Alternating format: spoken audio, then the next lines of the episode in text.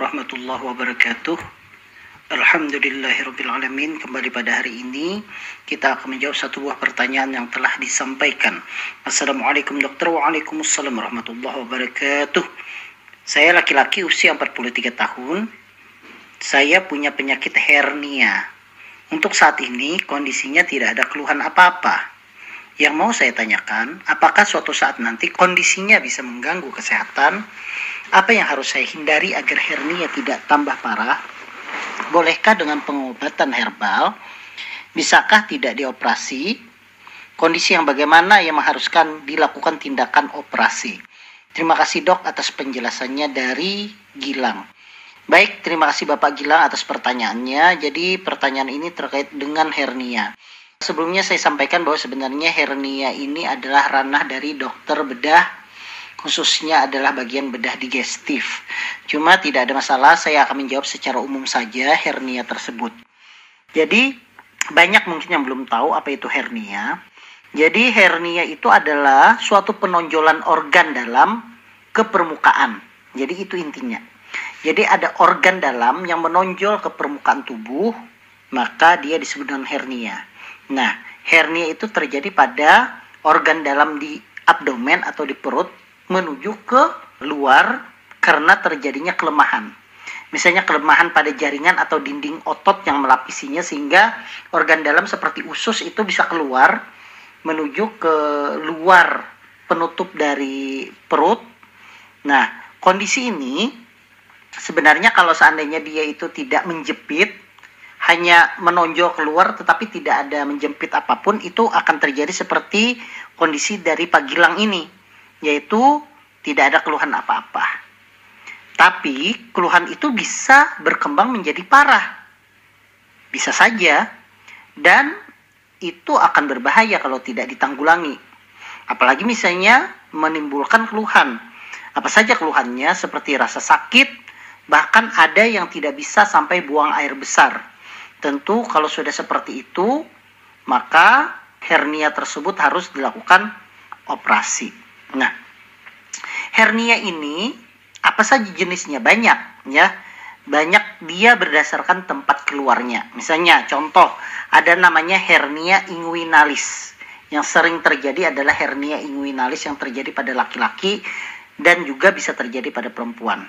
Nah, hernia inguinalis ini terjadi ketika usus atau jaringan yang ada di dalam perut itu menonjol ke area inguinal atau dalam bahasa awamnya adalah daerah selangkangan.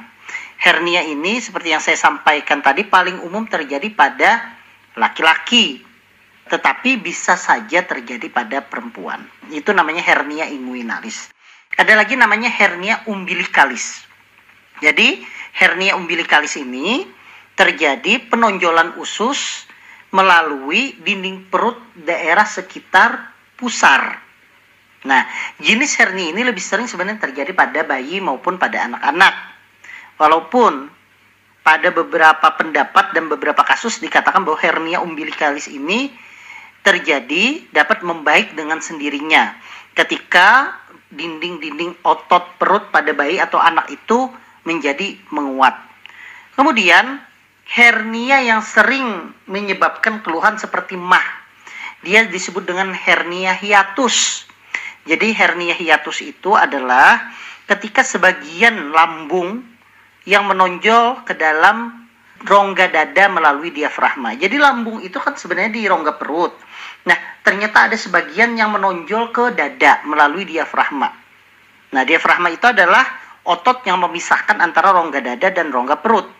Nah, hernia ini akan menyebabkan terjadinya perasaan tidak nyaman di ulu hati seperti mah banyak lagi hernia yang lain seperti namanya hernia femoralis, ada namanya hernia epigastrik, cuma ya intinya seperti yang saya sampaikan itu itu yang sering terjadi. Nah, karena kelemahan tersebut itu menyebabkan terjadinya penonjolan. Tetapi ternyata tidak hanya penyebabnya itu kelemahan saja dari uh, lubang yang harusnya tidak bisa dilewati oleh organ tubuh bagian dalam. Bisa karena misalnya kelainan bawaan. Ya memang dari dari bawaan itu terjadi gangguan sehingga menyebabkan hernia. Kemudian pada penyakit-penyakit tertentu misalnya penyakit batuk kronik karena seringnya batuk akhirnya tekanan di perut menjadi meningkat itu bisa terjadinya hernia. Pasien sembelit atau misalnya para pekerja yang suka mengangkat beban yang berat itu bisa menyebabkan terjadinya hernia. Jadi berhati-hati pada kondisi yang tersebut itu. Nah apakah hernia itu bisa dilewati tanpa operasi? Nah Tentunya dalam kita mengobati hernia, umumnya dokter akan melakukan diagnosa terlebih dahulu. Berdasarkan ukuran hernianya, kemudian tingkat keparahan hernia ataupun tingkat keparahan gejala yang kita rasakan. Hasil diagnosa tersebut nantinya akan menjadi bahan pertimbangan dokter apakah dapat dilakukan pengobatan hernia tanpa operasi ataupun harus melalui operasi. Kalau sudah dikatakan dokter itu harus operasi berarti dokter sudah menyatakan bahwa hernia ini parah. Mungkin saja harus dilakukan operasi segera karena sudah menjepit misalnya usus atau organ yang bisa menyebabkan kerusakan nantinya kalau seandainya tidak dioperasi. Tapi kalau seandainya tidak parah ya mungkin saja tidak dilakukan operasi. Maka apakah diobati? Sebenarnya intinya bukan pengobatan tetapi bagaimana pencegahan supaya jangan sampai dia hernianya makin parah.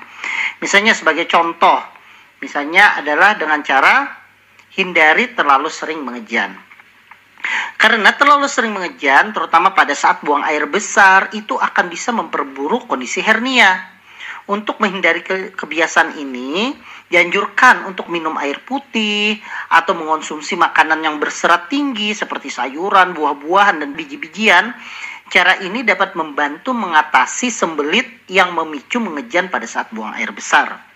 Selain itu tentu kita menghindari menahan buang air besar agar tinja di dalam usus tidak mengeras dan menjadi susah untuk dikeluarkan. Tentunya selain itu kita harus melakukan pola makanan yang sehat. Perubahan pola makan itu dapat mempengaruhi gejala hernia berkembang menjadi lebih parah, terutama pada hernia hiatus yang terjadi pada lambung tadi beberapa langkah mungkin yang bisa kita lakukan antara lain dengan mengonsumsi makanan dengan porsi yang tidak terlalu banyak tapi sering. Kemudian tetap menjaga berat badan seimbang serta hindari berbaring atau membungkuk setelah makan. Kemudian tentunya olahraga yang tepat juga kita harus lakukan.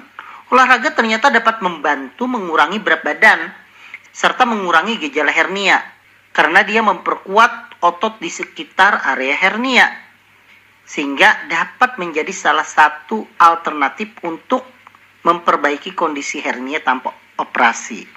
Namun perlu diingat olahraga yang mengangkat beban berat jadi hindari karena justru itu akan memicu bertambah parah hernia. Jadi apa olahraga yang dianjurkan? Misalnya berjalan kaki, jogging, renang, bersepeda atau melakukan yoga itu adalah salah satu hal yang dianjurkan. Tapi ya tentunya sebelum kita melakukan olahraga sebaiknya Pak Gilang berkonsultasi dulu terhadap dokter kepercayaan Pak Gilang untuk mendapatkan arahan yang tepat dan aman dalam melakukan olahraga. Kemudian terutama nih pada hernia jenis hiatus tadi yang bisa menyebabkan nyeri ulu hati, ada beberapa jenis obat untuk mengurangi rasa tidak nyaman. Misalnya sebagai contoh antasid boleh diberikan atau obat penghambat pompa proton atau obat untuk mengurangi asam lambung namanya.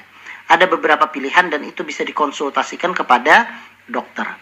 Nah, bagaimana kalau seandainya itu harus dilakukan tindakan operasi? Tentunya hernia bisa dilakukan tindakan operasi. Karena kita harus ketahui bersama bahwa satu-satunya cara efektif untuk mengobati hernia adalah melalui operasi. Tindakan operasi ini dapat dilakukan apabila ukuran hernia semakin membesar atau hernianya tersebut terjepit atau dia menyebabkan nyeri yang hebat. Nah, sebagai contoh misalnya kita mendiagnosa adalah hernia strangulata. Berarti dia terjepit dan menyebabkan nyeri yang hebat. Operasinya sekarang ini di zaman kemajuan yang sudah bagus bisa dilakukan dengan operasi terbuka artinya langsung disayat kulitnya atau dengan namanya laparoskopi hanya sayatan kecil melalui agar memasukkan teropong nanti dilakukan operasinya di sana saja. Nah jenisnya bagaimana? Ya tergantung pada di mana tempat hernia atau lokasinya tersebut. E, dan biasanya pemulihannya itu akan cepat saja karena hernia ini termasuk operasi yang tidak terlalu besar ya dan biasa dilakukan oleh dokter bedah terutama dokter bedah digestif. Jadi saran saya Pak Gilang, kalau seandainya sekarang tidak ada keluhan apa pun, maka sebaiknya adalah melakukan tindakan agar tidak semakin parah atau semakin membesar hernia tersebut. Misalnya tidak dengan mengangkat yang berat, tidak terlalu sering mengejan, kemudian hindari batuk-batuk. Kalau seandainya batuk ya segera berobat. Kemudian makan makanan dijaga yang baik, yang tinggi serat supaya mengejannya juga tidak terlalu keras seperti itu. Tapi tetap waspada. Kalau seandainya hernianya tersebut nanti makin membesar atau malah nyeri sekali atau merasa terjepit bahkan sampai sulit buang air besar, maka itu tanda-tanda bahwa harus segera dilakukan tindakan operasi. Saya doakan Pak Gilang, semoga Pak Gilang diberikan kesehatan, bisa tercegah dari perberatan hernia, dan kita semua yang mendengarkan di sini diberikan kesehatan oleh Allah Subhanahu wa taala. Wassalamualaikum warahmatullahi wabarakatuh.